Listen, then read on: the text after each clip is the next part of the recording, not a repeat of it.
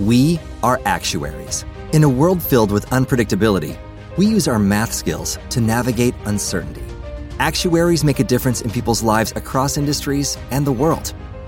Actuaries have the freedom to work anywhere, and according to US News and World Report, we're the 25th top paying career. Make an impact as a fact seeker and a truth teller. Use your math skills for good as an actuary. The world needs you. Now, the Jiggy Jaguar Show on JiggyJaguar.com. Back here, Frank Vernuccio on deck, and let's go to the telephones. Mr. Frank is with us. Frank, how are you, my friend? There is a heck of a lot going on in our world. Uh, let's start with Hillary Clinton. Why is she back? Just... She's back because the press continues to look for alternative sources of news and information other than the White House itself. To a large portion of the major media, the 2016 election simply isn't over. They will not accept the results. They don't like the results. And so they continue to spend time on coverage of stories by has-beens like Hillary Clinton and Barack Obama.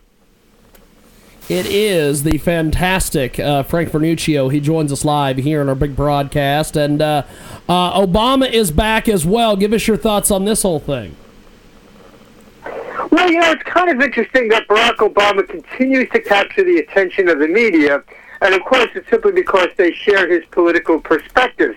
The fact is, if you look at a retrospective of the Barack Obama administration, he failed in foreign affairs and he failed in domestic affairs, and he left a legacy of looming scandal. If we look at the national security situation of the United States, we are in far worse shape than when he took over, and it's a direct result of his policies, particularly the disinvestment in the American military.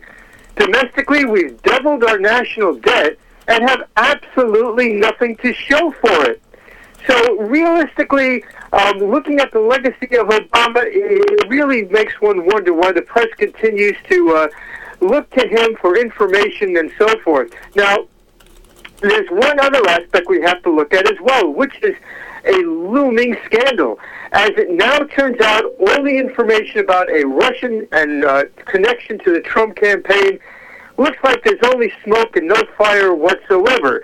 And it appears that it was a cover up for an excuse for the Obama administration to uh, surveil the Trump uh, campaign as well as the campaigns of others, even Hillary Clinton's campaign. So we have to look at this legacy of scandal and failure, both abroad and at home, and wonder why the press continues to be so fascinated by Barack Obama in a way that's not even critical of his dire mistakes. We've got Frank Vernuccio with us today. He joins us live here in our broadcast, 47 minutes after the hour. And uh, Frank, uh, th- there, there is a lot going on in the uh, in the Middle East. Give me your thoughts on, on what you're hearing from your sources over there. James, I think I just lost you. Are you still there? The Middle East. Uh, what, what what's the latest from the Middle East, Frank? Oh, there you are.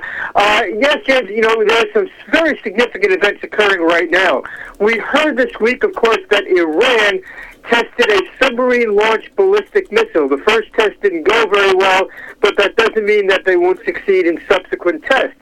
Now, what's fascinating about that, of course, is that it's occurring at almost the same time that the North Koreans are doing the same type of test, which leaves a lot of credence to the argument that the North Korean and the Iranian missile and nuclear programs work hand in hand.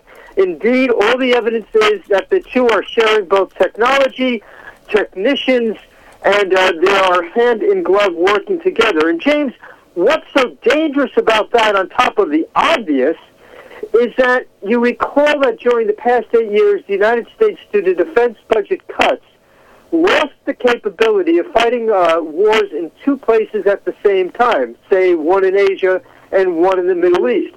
If, in fact, North Korea and Iran are working so well together, uh, it goes to show that if, in fact, we had to take action in North Korea, that would be the ideal time for Iran to do something nasty in the Middle East.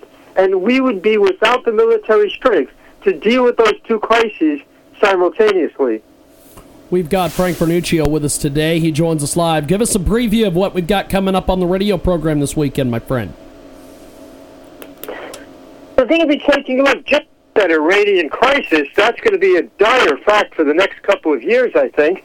Um, we're looking also as well at bias on the internet. And James, I'm sure all of your listeners, when they go on and do a Google search, um, what they tend to find are very skewed results. They find stuff that simply complies with one point of view and not another point of view, basically a leftist progressive point of view. And centrist and more conservative perspectives don't seem to pop up very well at all. We're going to take a good hard look at that. Good stuff. Well, uh, I appreciate it, my friend, and we'll let you go this week. We'll talk to you next week. Thank you, Frank. James, I think I lost you again. I uh, no problem. I, I was just saying I look forward to our next conversation, my friend. I do as well, James. I look forward to speaking with you soon. Definitely. We'll talk next week. Thank you, my friend.